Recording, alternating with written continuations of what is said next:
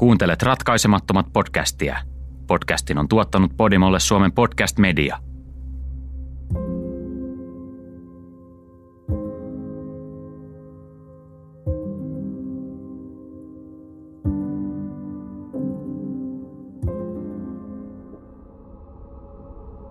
Pari opiskelijaa päätti tehdä 27.9.1969 päiväretken Lake Berryessalle. Lake Berryessa on Napan piirikunnan suurin järvi ja sijaitsee noin tunnin matkan päässä Vallejosta ja Benissiasta pohjoiseen. Kyseisenä syyskuun päivänä lämpötila kohosi yli 30 asteeseen ja 2 Pacific Union Collegein opiskelijaa päätti tehdä retken yhdelle järven saarista. Parikymppiset Cecilia Ann Shepard ja Brian Calvin Hartnell olivat piknikillä hiljaisella alueella Lake Berryessan lähistöllä ja viettivät iltapäivää rannalla rentoutuen. Aurinko ei ollut aivan vielä laskemassa, mutta lähestyi horisonttia iltapäivän kääntyessä kohti iltaa. Opiskelijakaksikon piknikpaikakseen valitsema alue sijaitsi pienellä saarekkeella, jonka hiekkakuoppa yhdisti Twin Oak Ridgeen. Saarekkeelle pääsi vain yhtä kävelyreittiä. Heidän rentoutuessaan lähistöltä kuului ääniä. Brian, joka makasi selällään, kysyi Cecilialta, mistä oli kyse. Cecilia sanoi näkevänsä miehen, joka oli 200-300 metrin päässä heistä. Brian oli erottavinaan huolta Cecilian äänessä, mutta yritti olla välittämättä siitä. Järvi ei ollut yksityinen, joten paikalla oli varmasti muitakin kuin he kaksi.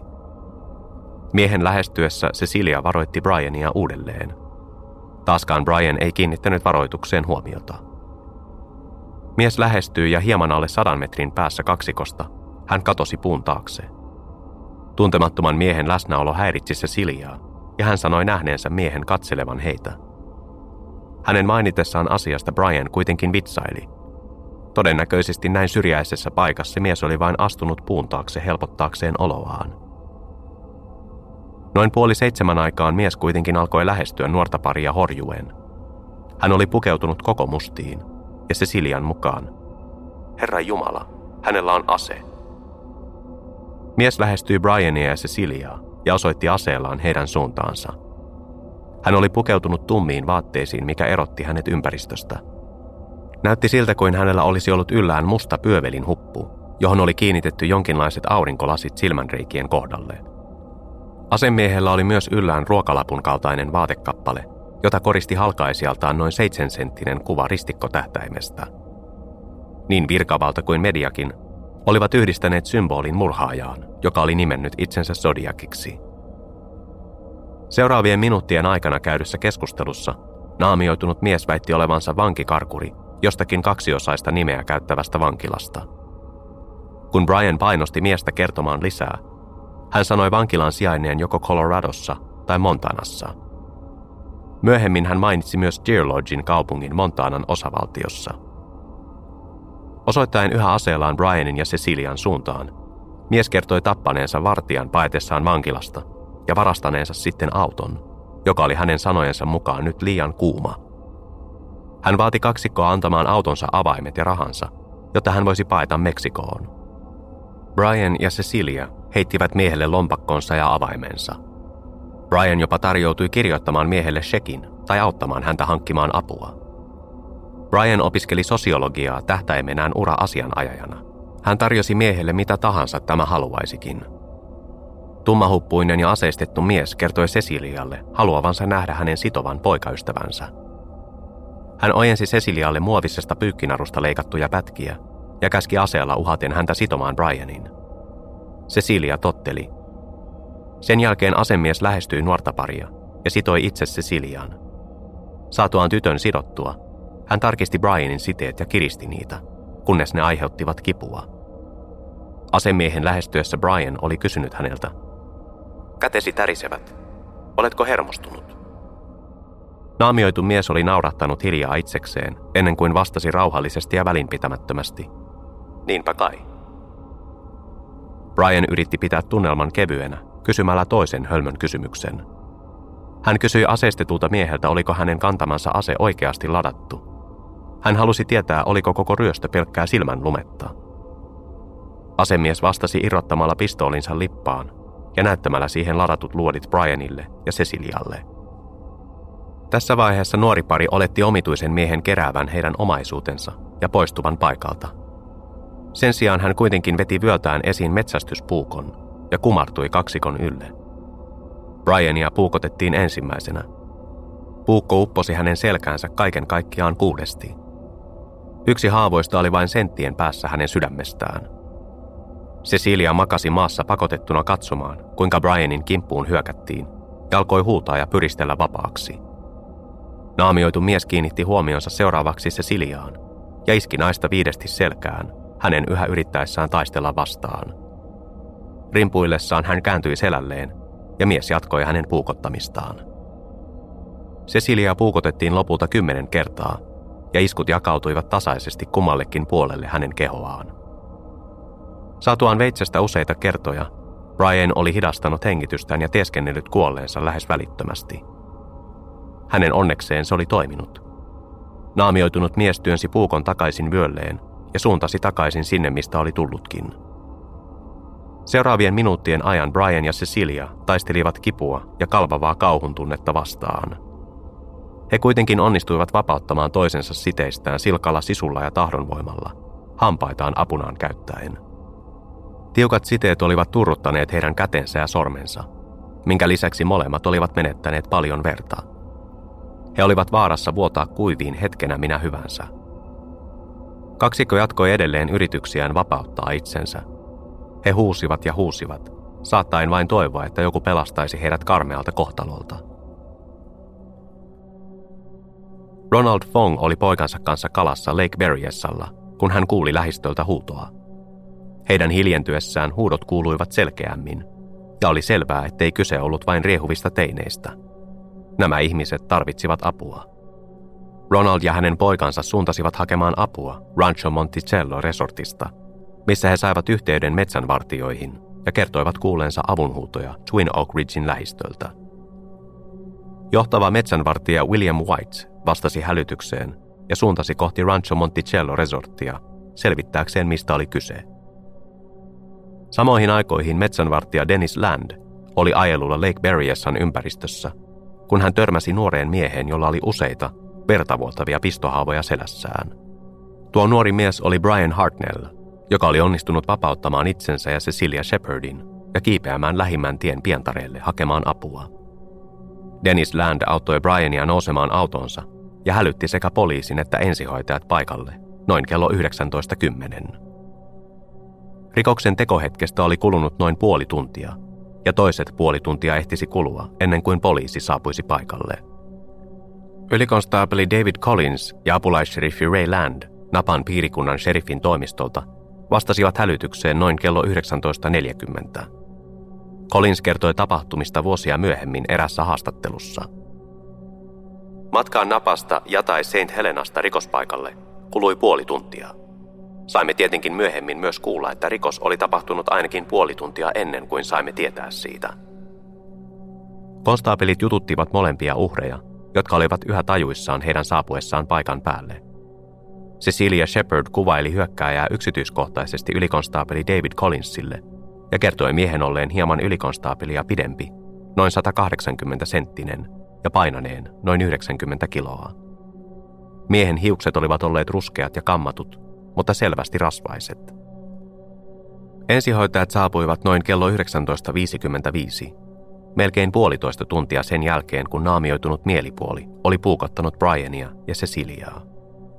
Ambulanssilla kesti 10 minuuttia päästä rikospaikalle, josta matka Queen of the Valleyin sairaalaan Napassa kesti noin 45 minuuttia.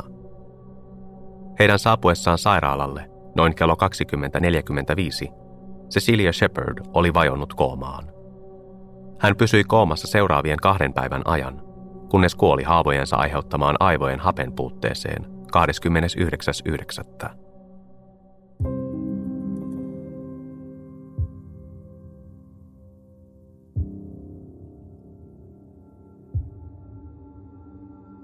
Ensihoitajien kiidättäessä 2 nuorta uhria sairaalaan, ylikonstaapeli David Collins ja apulaisheriffi Ray Land alkoivat tutkia rikospaikkaa ja dokumentoida kaikkea löytämäänsä.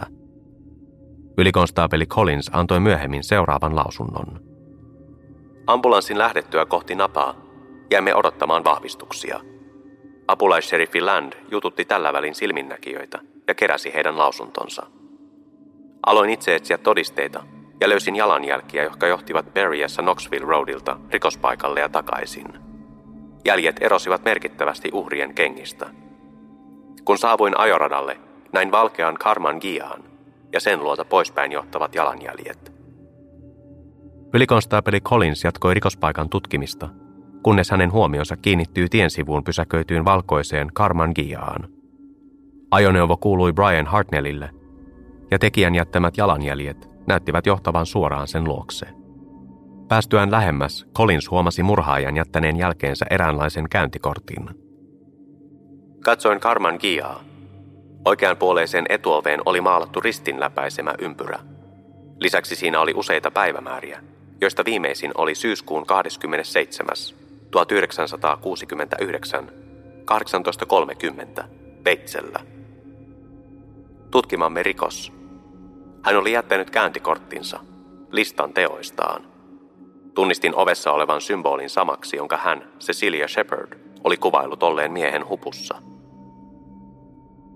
Noin puolen kilometrin päähän Knoxville Roadilta ylämäkeen parkkeeratun valkoisen auton kylkeen oli kirjoitettu viesti mustalla tussilla. Viesti oli kirjoitettu koukeroisella käsialalla 5 riville ja kuului seuraavasti. Vallejo, 12.20, 68, 74.69, syys 27.69, 6.30, Veitsellä. Brian Hartnellia ja Cecilia Shepardia puukottanut henkilö otti vastuulleen Vallejossa tapahtuneen ampumavälikohtauksen. Myöhemmät tutkimukset osoittaisivat, että auton kylkeen kirjoitettu viesti oli saman henkilön kirjoittama kuin Zodiacin kirjeet. Seuraavina päivinä ja viikkoina poliisi sensuroi viestin viimeisen rivin Veitsellä kaikista lehdistötiedotteista. He halusivat salata tekotavan, nähdäkseen mainitsisiko tekijä sen kirjeissään, sekä karsiakseen epäiltyjen joukosta matkijat tai huijarit, jotka yrittäisivät ottaa vastuun rikoksesta. Poliisi ei tiennyt, oliko Zodiac valinnut uhrinsa sattumanvaraisesti, vai oliko hän ottanut tarkoituksella kohteekseen vaalean ajoneuvon. Brianin auton takaa löytyi renkaanjälkiä, jotka viittasivat siihen, että tekijä olisi pysäköinyt ajoneuvonsa valkoisen Karmann Ghiaan taakse ennen lähtöään.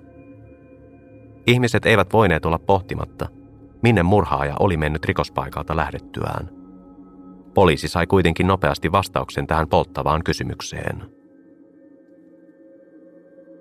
Noin kello 19.40 tuona iltana, samoihin aikoihin kun ylikonstaapeli Collins ja apulaisseriffi Land saapuivat rikospaikalle, Napan piirikunnan sheriffin toimistolla soi puhelin. Konstaapeli David Slight, joka päivysti puhelinkeskuksessa sinä iltana, vastasi puhelimeen tapansa mukaisesti. Napan poliisilaitos, konstaapeli Slight. Toisessa päässä oli hetken aikaa hiljaista, kunnes miesääni puhui. Haluan tehdä ilmoituksen murhasta. Ei, vaan kaksoismurhasta. He ovat 3 kilometrin päässä puiston pääkonttorilta. He olivat liikkeellä valkoisella Volkswagen Karmann Ghialla. Konstaapeli Slate kertoi myöhemmin, että soittajan ääni oli kuulostanut nuorelta, noin parikymppiseltä. Soittaja oli puhunut rauhallisesti ja selkeästi. Slate yritti saada mieheltä lisätietoja ja kysyi hänen olinpaikastaan. Mies ei vastannut kysymykseen, vaan sen sijaan sanoi tuskin kuuluvasti. Minä tapoin heidät. Konstaapeli Slaten yritykset jatkaa keskustelua olivat tuloksettomia, ja hän kuuli soittajan laskeman luurin kädestään. Mies ei kuitenkaan katkaissut puhelua. Slate kuuli linjan toisesta päästä ääniä, joita hän myöhemmin kuvaili kolinaksi. Kyseessä saattoi olla ääni, joka syntyi tekijän laskiessa luurin vastaanottimen alla olevalle hyllylle, josta se myöhemmin löytyi. Hän oli saattanut poistua puhelinkopista kaikessa rauhassa, nousta autoonsa ja kadota yöhön. Konstaapeli Slate otti yhteyttä esimiehensä, ja he ryhtyivät selvittämään, mistä puhelu oli soitettu. He onnistuivatkin paikantamaan puhelun Napassa sijaitsevalle autopesulalle. Autopesulla, jonka pihalla puhelinkoppi sijaitsi, oli vain muutaman korttelin päässä Napan piirikunnan sheriffin toimistolta. Lake Berryessan rikospaikalta sinne oli matkaa 40 kilometriä. Etäisyyden vuoksi oli epätodennäköistä, että tekijä olisi pysähtynyt muualla matkalla napaan. KVON-kanavalla työskentelevä radiotoimittaja Pat Stanley löysi vapaana roikkuvan luurin vain hetkeä puhelun päätyttyä. Stanley oli työskennellyt KVON-kanavan uutispäätoimittajana vasta muutamia kuukausia ja sattunut kuulemaan radiokuulutuksen, jossa kehotettiin alueella liikkuvia pitämään silmänsä auki, puhelinkoppien lähettyvillä liikkuvan epäilyttävän miehen varalta. Muutama toimittaja lähti liikkeelle skuupin toivossa, ja Stanley päätti viime hetkellä liittyä heidän joukkoonsa. Hän sattui autopesulan lähistöllä olevan puhelinkopin kohdalle vain minuutteja Zodiacin lähdettyä. Hän löysi vapaana roikkuvan luurin, ja hänen käskettiin olla koskematta puhelimeen tai itse puhelinkoppiin. Kun etsivät hetken kuluttua saapuivat paikalle, he onnistuivat nostamaan yhä kostean kädenjäljen luurin pinnasta. Kuluneina vuosikymmeninä kädenjälkeä ei kuitenkaan ole pystytty yhdistämään kehenkään. Napan piirikunnan sheriffin alaisuudessa työskentelevät etsivät Ken Narlow ja Richard Lonergan määrättiin tutkimaan Brian Hartnelliin ja Cecilia Shepardiin kohdistunutta hyökkäystä. Kaksikkoon otettiin yhteyttä rikoksen tapahtumailtana noin kello 20.20. He suuntasivat suoraan sairaalalle ja saapuivat perille noin 9:10 illalla. Heidän saapuessaan molempien uhrien tila oli kriittinen. Cecilia Shepard oli jo vajonnut koomaan, jossa hän tulisi olemaan seuraavat 2 päivää. Etsivät keskustelivat Brian Hartnellin kanssa seuraavina tunteina ja päivinä, yrittäen kerätä häneltä mahdollisimman kattavan lausunnon. He halusivat tietää hyökkäyksestä kaiken. Tappajan kulkureitin ennen hyökkäystä ja sen jälkeen, miten mies oli puhunut ja käyttäytynyt, millaisia aseita hän oli käyttänyt ja niin edelleen. Brian Hartnell teki yhteistyötä parhaansa mukaan. Hän yritti jopa lavastaa keskustelun, joka oli käyty hänen itsensä, Cecilian ja naamioituneen asemiehen välillä. Aivan kaikkea Brian ei pystynyt muistamaan täydellisesti, sillä hän oli pelännyt henkensä puolesta ja reagoinut tilanteessa vaistonvaraisesti. Hän onnistui kuitenkin kuvailemaan koko välikohtauksen, aina siitä saakka, kun Cecilia ensimmäisen kerran näki naamioituneen miehen, siihen saakka, kun metsänvartijat pelastivat heidät ja he saapuivat Queen of the Valley sairaalaan. Brian kertoi etsiville tekijän äänen kuulostaneen oudolta, aivan kuin mies olisi yrittänyt peitellä puhettaan. Kun etsivät kysyivät, kuulostiko miehen puhe venytetyltä, Brian vastasi seuraavasti. Enemmänkin siltä kuin hänellä olisi ollut jonkinlainen korostus. Tutkijoiden tekemät arviot sekä Cecilian ruumiinavauksesta tehty raportti paljastivat murhaajan käyttämän metsästyspuukon olleen pituudelta 25-30 senttimetriä. Brian kertoi lisäksi, että veitsen kahva oli näyttänyt puiselta. Etsivät Narlow ja Nonergan haastattelivat rikospaikalla alun perin olleita konstaapeleja, ylikonstaapeli Collinsia ja apulaisseriffi Landia. He kävivät myös itse rikospaikalla sekä poliisin eristämillä alueilla. Rikospaikalta he löysivät kengänjälkiä, jotka paljastuisivat myöhemmin noin K45 Wingwalkereiden jättämiksi. Wingwalkereiksi kutsuttiin saappaita, jotka olivat olleet pääasiassa laskuvarjojoukkojen käytössä toisen maailmansodan aikana, eikä niitä yleensä ollut saatavilla muualla kuin armeijan myymälöissä. Tutkijat kehittivät myöhemmin teorian, jonka mukaan kengät viittasivat Zodiacin joko olevan tai olleen armeijan palveluksessa. Tieto kengänjäljestä ja sen jättäneestä jalkineesta johti tietenkin naamioituneen mielipuolen vaatetuksen tarkempaan tutkimiseen. Cecilia oli antanut syvällisen kuvauksen hyökkääjän vaatteista ennen kuin vajosi koomaan, minkä lisäksi myös Brian oli kuvaillut miehen vaatetusta yksityiskohtaisesti. Hyökkääjällä oli ollut päässään pyövelin huppua muistuttava musta huppu, yllään tummat vaatteet sekä tumma kauluria muistuttava vaatekappale, jossa komeili Zodiacin käyttämä tähtäinsymboli. Ihmiset ovat jälkeenpäin huomauttaneet, että uhrien kuvailema asukokonaisuus muistutti Australian poliisin 1960-luvulla New South Walesissa käyttämää mellakkavarustusta. Monet tapausta kommentoineet ovat huomauttaneet sen tapahtuneen myöhäisestä ajankohdastaan huolimatta yhä päivänvalossa, ja että Zodiac kenties yritti todistaa olevansa olemassa hyökkäämällä valoisan aikaan. Kenties tämä asukokonaisuus, liioiteltu versio 1960-luvun sarjakuvissa esiintyvän roiston asusta, viittasi siihen. Zodiac ikään kuin yritti huutaa koko maailmalle voimansa hyökätä kenen tahansa kimppuun missä tahansa.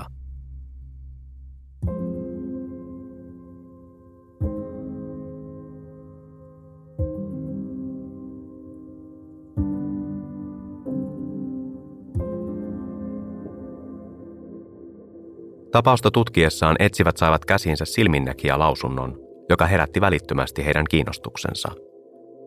Brian Hartnelliin ja Cecilia Shepardiin kohdistuneen iskun tapahtumapäivänä 27.9.1969 3 nuorta naista oli kuvailut erikoisia kohtaamisia heitä Lake Berryessan lähistöllä tarkkailleen miehen kanssa. Kolmikko kertoi nähneensä miehen alunperin läheisessä ravintolassa, joka sijaitsi joidenkin kilometrien päässä järveltä St. Helenan kaupungissa, Kaliforniassa. He kertoivat poliisille epäilleensä miehen seuranneen heitä kaksiovisessa Chevy-henkilöautossa, joka oli väriltään joko hopean harmaa tai vaalean sininen. He olivat varmoja siitä, että autossa oli kalifornialaiset rekisterikilvet. Myöhemmin samana iltapäivänä, vain vähän ennen kuin Brianin ja Cecilian kimppuun hyökättiin, kolmikko oli ollut ottamassa aurinkoa järven rannalla, kun he huomasivat saman miehen tarkkailevan heitä. Hän vaikutti välttelevän katsekontaktia, mutta oli lähes varmaa, että hän tirkisteli auringonpalvojia. He kuvailivat miestä valkoiseksi ja suhteellisen hyvännäköiseksi, joskin omituisesti käyttäytyväksi. Heidän mukaansa mies oli iältään noin 28–40-vuotias ja noin 180-senttinen sekä 90-kiloinen. Hänellä oli tummat siististi kammatut hiukset, pyöreät silmät ja kapeat huulet. Ruumiin rakenteeltaan mies oli joko lihaksikas tai tukeva. Nämä nuoret naiset auttoivat poliisia tekemään luonnoksen, joka oli vähintäänkin puistottava. Piirros on säilyttänyt keskeisen asemansa tutkimuksissa vuosikymmenten ajan. Kun hyökkäyksestä oli kulunut jonkin aikaa ja Brian ystävineen oli alkanut surra Cecilia Shepardin menetystä, tutkijat lähestyivät häntä uudelleen saadakseen lisää tietoa syyskuisista tapahtumista. He toivoivat voivansa tunnistaa Zodiacin kantaman aseen, sillä se olisi auttanut tutkijoita merkittävästi. Brianille näytettiin useita eri aseita, jotka erosivat toisistaan merkiltään ja malliltaan. Hän ei kuitenkaan pystynyt erottamaan aseita toisistaan. Hänen muistikuvansa Zodiacin käyttämästä aseesta olivat liian hataria. Tämän jälkeen poliisi esitti hänelle useita erilaisia luoteja, toivoen, että hän tunnistaisi edes jonkin niistä. Zodiac hän oli todistanut aseensa olevan ladattu, näyttämällä Brianille lippaassa ollutta luotia. Brian ei voinut vannoa muistavansa oikein, mutta hän tunnisti 45-kaliiperisen messinkivaippaisen sarjatuliaseen luodin, naamioituneen miehen esittelemäksi luodiksi. Tieto ei ollut tapauksen kannalta ratkaiseva, mutta se oli kuitenkin askel eteenpäin. Ja niinpä poliisi kirjasi Brianin lausunnon tapauksen tietoihin epävarmana johtolankana. Brian Hartnell puhui tapahtumista joillekin uutismedioille. Cecilian hautajaiset pidettiin sinä syksynä, ja paikalla olivat koko hänen perheensä ja kaikki hänen ystävänsä. Hänet haudattiin St. Helenan hautausmaalle, jossa hän lepää edelleen. Brian palasi opintojensa pariin Pacific Union Collegeen noin 3 viikon kuluttua välikohtauksesta. Hänen fyysiset vammansa paranivat, mutta kuluisi vuosia ennen kuin hän pääsisi yli saamistaan traumoista ja ystävänsä traagisesta menetyksestä.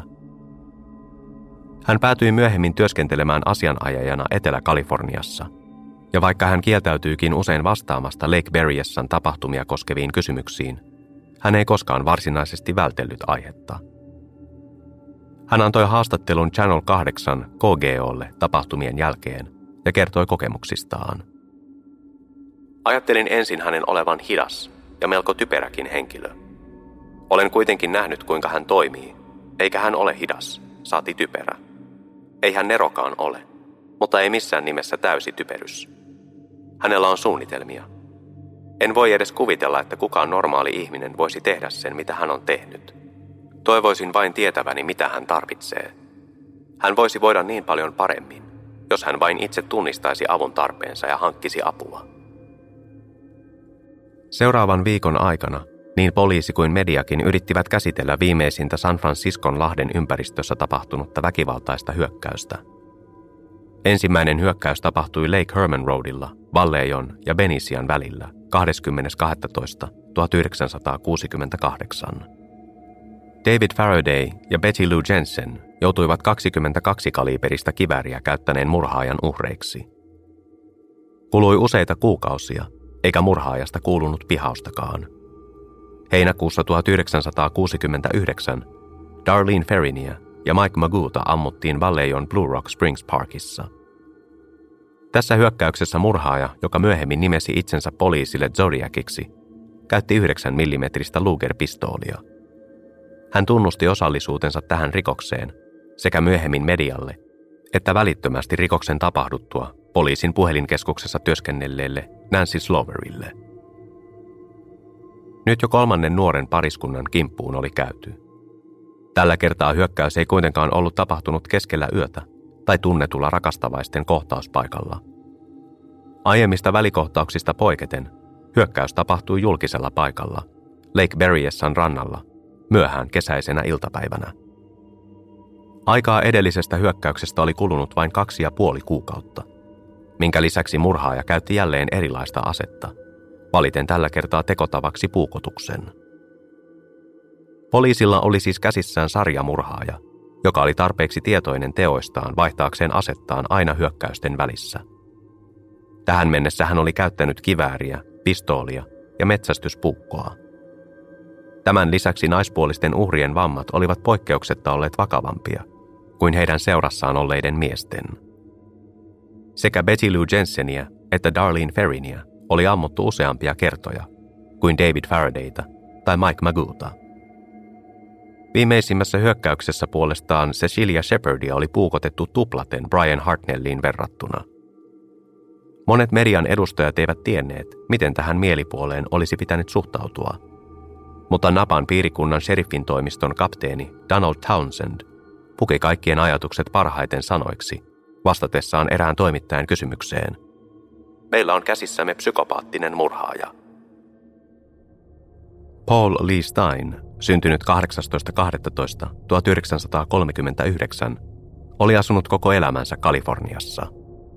Hän oli kotoisin Exeterin kaupungista, vietti lapsuutensa Modestossa ja muutti lähemmäs San Franciscon lahden ympäristöä aikuisiällään. Vuonna 1969 hän oli 29-vuotias jatko-opiskelija ja työskenteli iltaisin taksikuskina, kun taas päivänsä hän vietti San Francisco State-yliopistolla tohtoriopintojensa parissa työskennellen. Hän oli naimisissa Claudia-nimisen naisen kanssa, ja he molemmat odottivat innolla pitkää yhteistä elämää. Paulin opinnot ja 2 työtä, toinen päiväsaikaan vakuutusmyyjänä ja toinen iltaisin ja viikonloppuisin taksikuskina, olivat kaikki osa suunnitelmaa, joka takaisi pariskunnalle mukavan elämän tulevaisuudessa. Parhaillaan he asuivat halvassa asunnossa Mission Districtin kaupunginosassa. Lauantaina 11.10.1969, noin 2 viikkoa Lake Berryessan tapahtumien jälkeen, Paul Stein aloitti työvuoronsa taksiyhtiöllä noin kello 20.45. Hänen työnantajansa Yellow Cab tarkisti ajan pitämästään rekisteristä. Seuraavan tunnin ajan Paul ajeli ympäri San Franciscoa, päätyen lopulta viemään erään asiakkaan San Franciscon kansainväliselle lentoasemalle, ennen kuin palasi kaupunkialueelle. Rahankiilto silmissään hän suuntasi kaupungin keskustaan, Theater Districtin kaupunginosaan, missä kyytien saaminen oli helppoa. Noin kello 21.45 Paul sai puhelun koskien asiakasta, joka odotti kyytiä 9th Avenuella, noin 10 minuutin matkan päässä keskustasta. Matkalla kohteeseensa hän pysähtyi Mason ja Geary-katujen kulmalla ottamaan kyytiin yhden asiakkaan. Mies nousi auton takapenkille. Hän kehotti Paulia viemään hänet Washington ja Maple-katujen risteykseen lähelle Presidio Heightsin kaupunginosaa. Presidio Heights oli San Franciscon kaupunginosista lähinnä San Francisco Presidiota, joka oli vuonna 1969 yhä aktiivinen sotilastukikohta ja tuki yhdysvaltalaisia joukkoja Vietnamin sodassa. Matkaa Presidioon oli 5 kilometriä, eikä siinä mennyt muutamaa minuuttia kauempaa. Vaikka matkan määränpää olikin Paul Steinin kuittikirjan mukaan Washington ja Maple-katujen risteyksessä, kaksikko päätyi korttelin verran pidemmälle länteen, Washington ja Cherry-katujen risteykseen. Kello 10 illalla Paul Steinin keltaisen taksin takapenkillä istunut mies ampui taksinkuljettajaa 9 mm pistoolilla kerran takaraivoon. Laukaus oli kuolettava ja Paulin lupaava elämä valui hänen sormiensa lävitse. Ampumavälikohtauksen aikaan 3 nuorta säntäsi ikkunoidensa ääreen nähdäkseen kadulle. Nuoret olivat parikymmentä metriä katutason yläpuolella, eivätkä aluksi olleet varmoja näkemästään. He kuvailivat kuitenkin tapahtumia parhaansa mukaan soittaessaan poliisille kello 21.58. Taksin takapenkillä istunut mies, joka oli ilmeisesti ampunut kuljettajan, nousi autosta ja kumartui sitten auton etupenkille. Hän pysytteli hetken kuljettajan läheisyydessä, ennen kuin pyyhki taksin sisäpinnat rätillä, jonka oli luultavasti tuonut mukanaan. Hän yritti luultavasti hankkiutua eroon sormenjäljistä. Tämän jälkeen hän lähti kävelemään kohti Presidiota ja Julius Kahnin puistoa. Nuoret kuvailivat miehen kävelytyyliä huomiota herättäväksi. Hän oli ikään kuin horjahdellut eteenpäin, pää alas painettuna. Kolmikko tultaisiin tuntemaan ainoina luotettavina todistajina, jotka olivat nähneet Zodiacin kasvot, ja heidän kokemuksensa oli yksi ainoista tapauksen läpimurroista seuraavan puolen vuosisadan aikana. Paul Steinin saatua luodista kadun toiselta puolelta tapahtumia seuranneet nuoret soittivat poliisille. 2 poliisipartiota sattui olemaan lähistöllä ja he saapuivat paikalle vastakkaisista suunnista. Sanfransiskolaiset konstaapelit Armand Pellicetti ja Frank Peda saapuivat paikalle ensimmäisinä, vain minuutteja sen jälkeen kun puhelu oli soitettu. Heidän raportissaan mainittiin myöhemmin heidän saapuneen rikospaikalle pillit vinkuen. Keskuksen väärinymmärryksen vuoksi konstaapelien oli käsketty etsiä mustaa miestä, eivätkä olleet nähneet kuvaukseen sopivia epäiltyjä matkansa varrella. Heidän saapuessaan rikospaikalle konstaapeli Pellicetti huomasi kadulla 3 nuorta, jotka lähestyivät poliisiautoa. Hän nousi autosta ja yritti hätistellä nuoria takaisin koteihinsa. Hän kysyi kolmikolta heidän näkemästään. Siinä kohtaa minulle kerrottiin, että kyseessä oli valkoinen mies.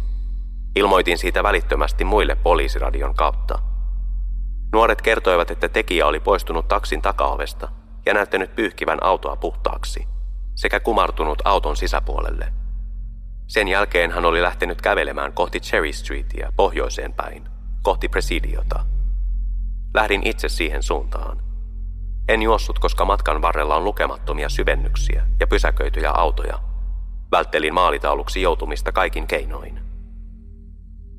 Konstaapelit Pellicetti ja Peda kokosivat lausunnot 3 nuorelta ja oikaisivat poliisiradion välityksellä annetun kuvauksen tekijän ihonväristä. Sen jälkeen he lähtivät kävelemään katua pitkin nuorten osoittamaan suuntaan. Kävellessään kohti Presidiota ja läheistä Julius Kahnin puistossa sijaitsevaa golfkenttää, konstaapeli Pellicetti onnistui kiinnittämään vastaan tulevan poliisiauton huomioon. Tuossa partioautossa istuivat konstaapelit Donald Folk ja Eric Zelms, jotka olivat sinä iltana partioineet Richmondin kaupunginosan itäpuoliskolla. Zelms ei tavallisesti työskennellyt Folken kanssa, vaan sijaisti sinä iltana tuon työparia. He olivat olleet matkalla Presidio Avenueta pitkin pohjoiseen, kun tieto ampumavälikohtauksesta oli saavuttanut heidät. Niinpä he olivat muuttaneet reittiään siten, että sattuivat kohtaamaan konstaapeli Pellicettin. Pysäytettyään toisen partion, konstaapeli Pellicetti jatkoi matkaansa kohti Jackson Streetiä, missä hän kohtasi koiran ulkoiluttajan. Mies ei vastannut epäilyn kuvausta, eikä tiennyt mitään tapahtuneesta. Kaikki 4 konstaapelia tapasivat uudelleen rikospaikalla, missä Paul Stein makasi edelleen taksinsa etupenkillä kumarassa asennossa. Ambulanssi saapui paikalle noin kello 22.10 ja ensihoitajat julistivat Paul Steinin kuolleeksi lähes välittömästi. Konstaapelit eristivät alueen todisteiden keräämistä varten ja jututtivat uudelleen 3 nuorta todistajaa saadakseen paremman kokonaiskuvan heidän näkemästään epäilystä.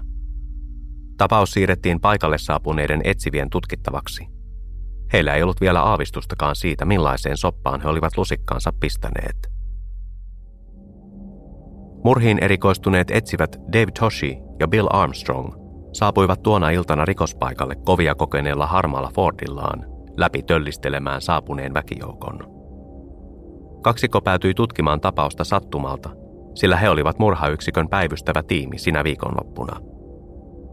Toschi oli liikkeellä vain parin tunnin yöunilla ja saapui paikalle päänsärkyään kiroten, ainoana toiveenaan palata takaisin sänkyyn. Olin rättiväsynyt. Menin nukkumaan 8:00. Puhelin soi 10:15.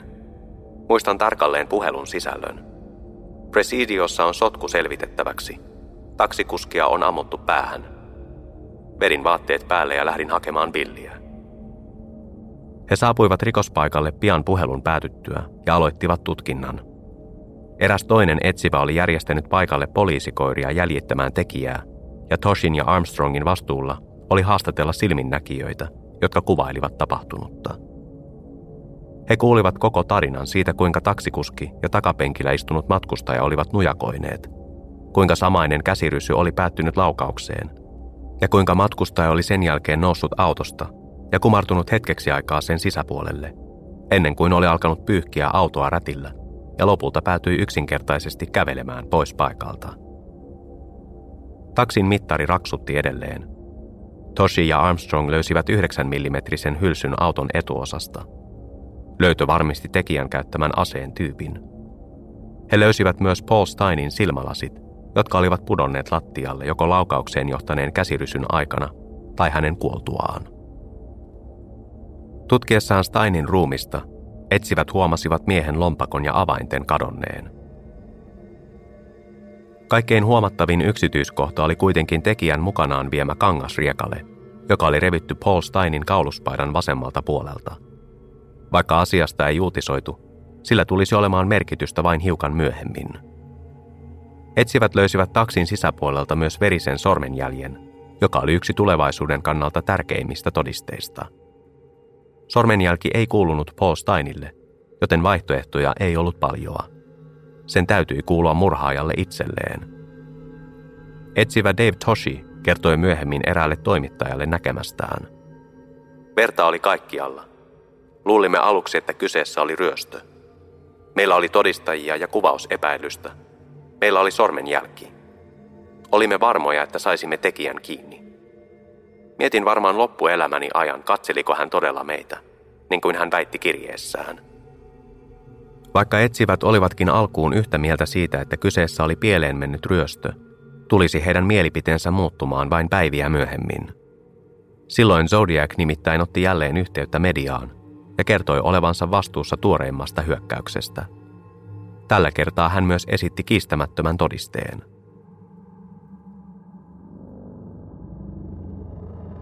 San Francisco Chronicle sai ensimmäistä kertaa heinäkuun jälkeen postia Zodiacilta 14.10.1969. Kirjeen postileima oli päivätty edelliselle päivälle, ja kirjekuoressa oli kirjeen itsensä lisäksi pieni, verinen pala kangasta, jonka todettiin myöhemmin olevan peräisin Paul Steinin paidasta.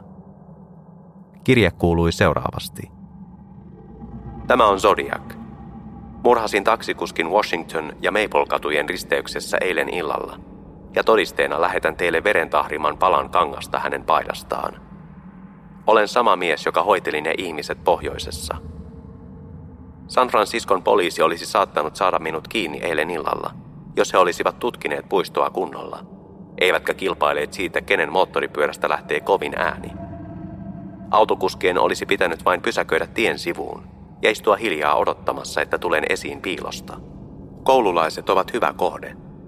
Taidan pistää koulubussin joku aamu. Ammun vain eturenkaaseen ja napsin penskat yksi kerrallaan, kun ne poukkoilevat ulos. Allekirjoituksen paikalla komeili Zodiacin pahamaineinen tähtäinsymboli. Monet lähteet ovat nimenneet tämän kirjeen yhdeksi tarinan käännekohdista, ainakin Zodiacin itsensä suhteen.